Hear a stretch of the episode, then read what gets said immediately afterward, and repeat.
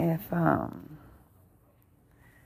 you've been unfortunately manipulated by somebody who pretends that you did them dirty in their head so that they can just begin doing you dirty and never stop, you've got yourself a problem. That's exactly what you're doing.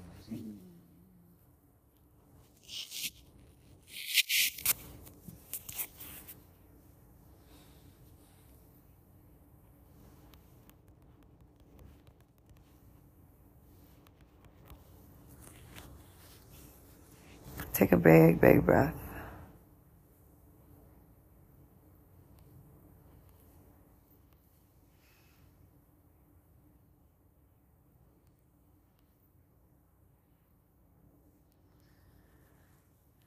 So there's this um, this trick, a tactic, or something that you you could learn if you were like going into criminal criminology or something. It's like a tactic to like blame shift. You make someone feel like what you did, like people do it to their kids. You mean like, oh, we forgot to miss, we did something and we missed it, and it's the kid's fault for something, oh, because she didn't brush her teeth, or oh, because she didn't do that. But there's a bigger, deeper way of doing it. It's called a, taking the driver's seat in someone else's head and actually making yourself believe that they did you dirty, so you can then do them dirty enough to make them believe they did something wrong to you. It's an early stage movement. It's quick in the game. You do like three moves in chess. I just start off that way.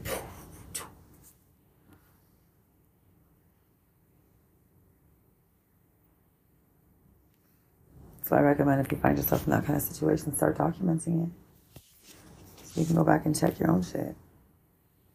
Because you can't win against a person who won't ever lose.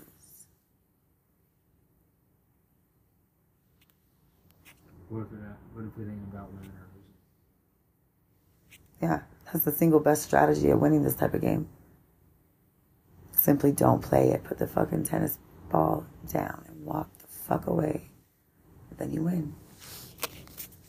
Because if you watch somebody ransack their total, complete state of well-being in life, um, ultimately destroy the very person that you were before.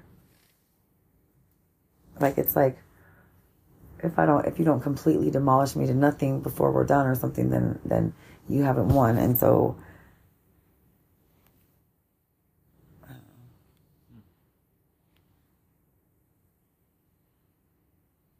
Like, the fact that I care is what keeps you going. Because I'll always be the bigger person, so you really don't have any consequences for your actions.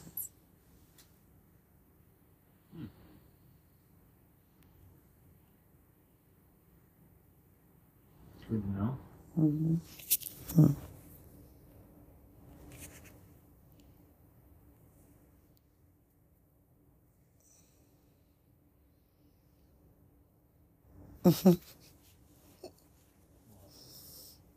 It's so fucking funny, you. you. Why am I funny? No matter how much I beg you to stop, stop, stop, stop doing certain things, you will push me past my limit, and then and then snap. Poof, I snap, and then you go around standing looking fucking dumbfounded like, fucking this bitch is off the fucking wall, bro. Play the victim. Claim you're crazy. That's cool.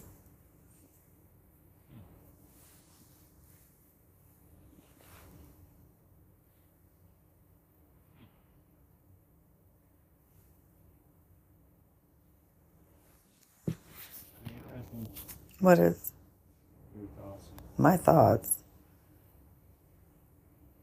Hmm.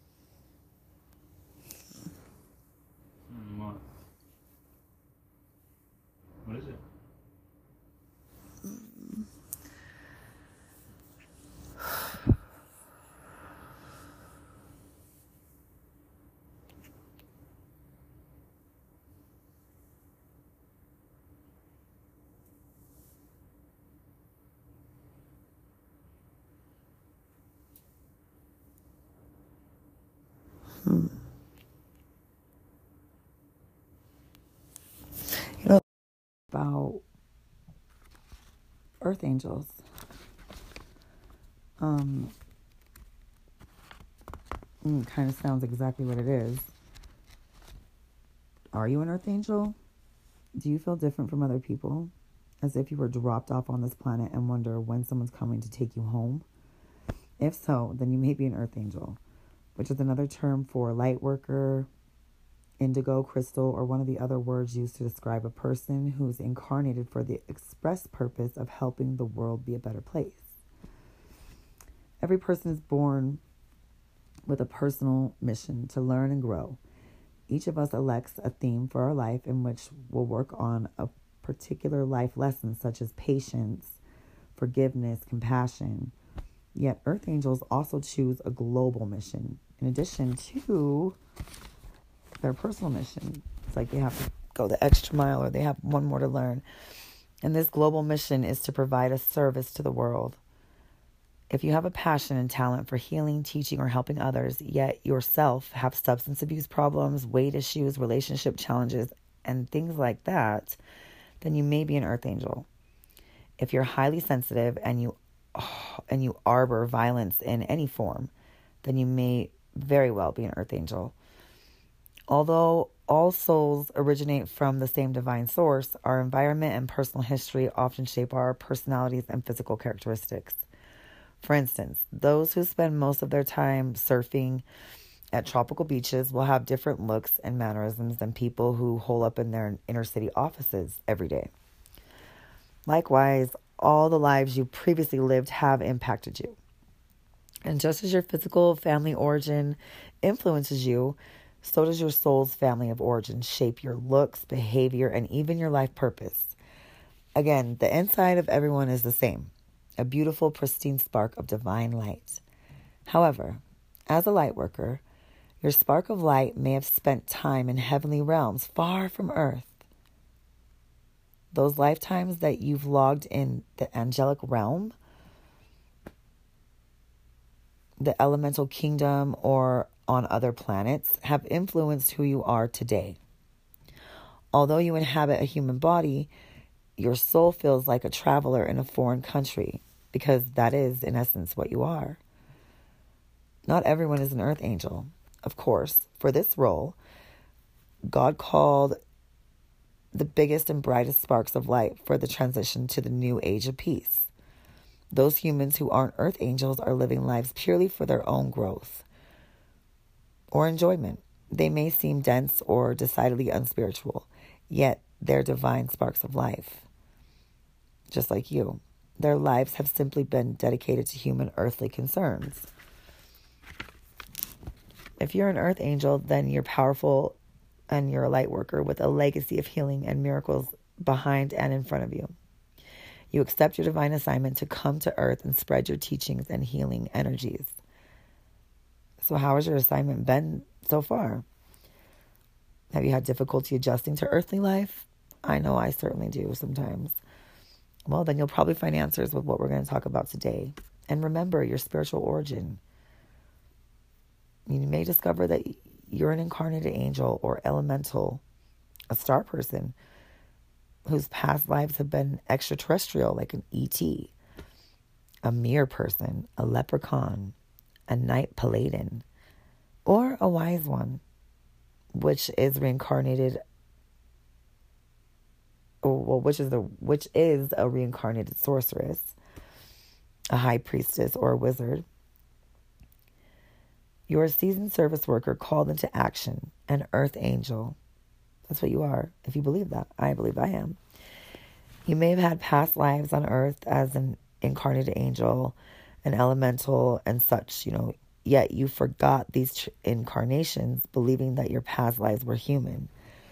The term earth angel is not to be confused with incarnated angels, which is one of the realms of earth angels. By learning about your spiritual realm of origin, you'll understand more about your personality, your behavior, and your individual quir- quirks. As I mentioned, this is similar to the way our astrological sun sign groups up into meaningful categories. Um, That's a lot to take in. But discovering the other realms. Much of the esoteric information that I received comes from my own guides and angels who give me messages while I'm sleeping or during readings or meditations. Through these means, I was told of other soul group incarnations to look for in people and audience members and whatever. First, I studied the incarnated angels. These men and women have angelic faces, heavy-set bodies, histories of codependent relationships, and are perennial helpers. For example, one of my friends is a incarnated angel, I guess you could say. She's very sweet and attractive. She's a nurse with large, curvy, you know, large, curvy figure and a heart-shaped face. After years of trying to help her alcoholic husband get sober, Lori finally made the painful decision to divorce him. Now she's searching for a way to transfer her natural healing abilities to a private practice. I next noticed a group called the Incarnated Elements. Um, another friend of mine, Jane, is a typical member of this clan, with red hair styled in a pixie cut and thin, lanky body. She looks like someone who'd wear green elf shoes with curled toes and bell toppings. She's a professional dog groomer, though, and an avid animal rights advocate who broke off her engagement because her fiancé wanted to move away from the mountains where she grew up. He planned to move into the city, where she explained it's shriveled up and she'd die if she didn't live near nature. Especially if I moved to the city, she said, where the trees are practically non-existent. For many years, I assumed that these categories were the only realms for which earth angels originated. Incarnated angels, elementals, and star persons. When I discussed these categories with my spiritual counseling people, about eighty percent of them acknowledged an affinity to one of the three groups. I'd even had people gather into groups with their spiritual clan members. I'd see them crying, laughing together, and exclaiming, "Really, you too? I'm just like that," as they swapped stories of earth life from the perspective of their realm. But there were always some students who couldn't relate to any of the categories. "What about us humans?" they'd ask. One friend, Grant, finally supplied the answer. Giving a brief talk to the class about using candles and rituals and incarnations, incantations.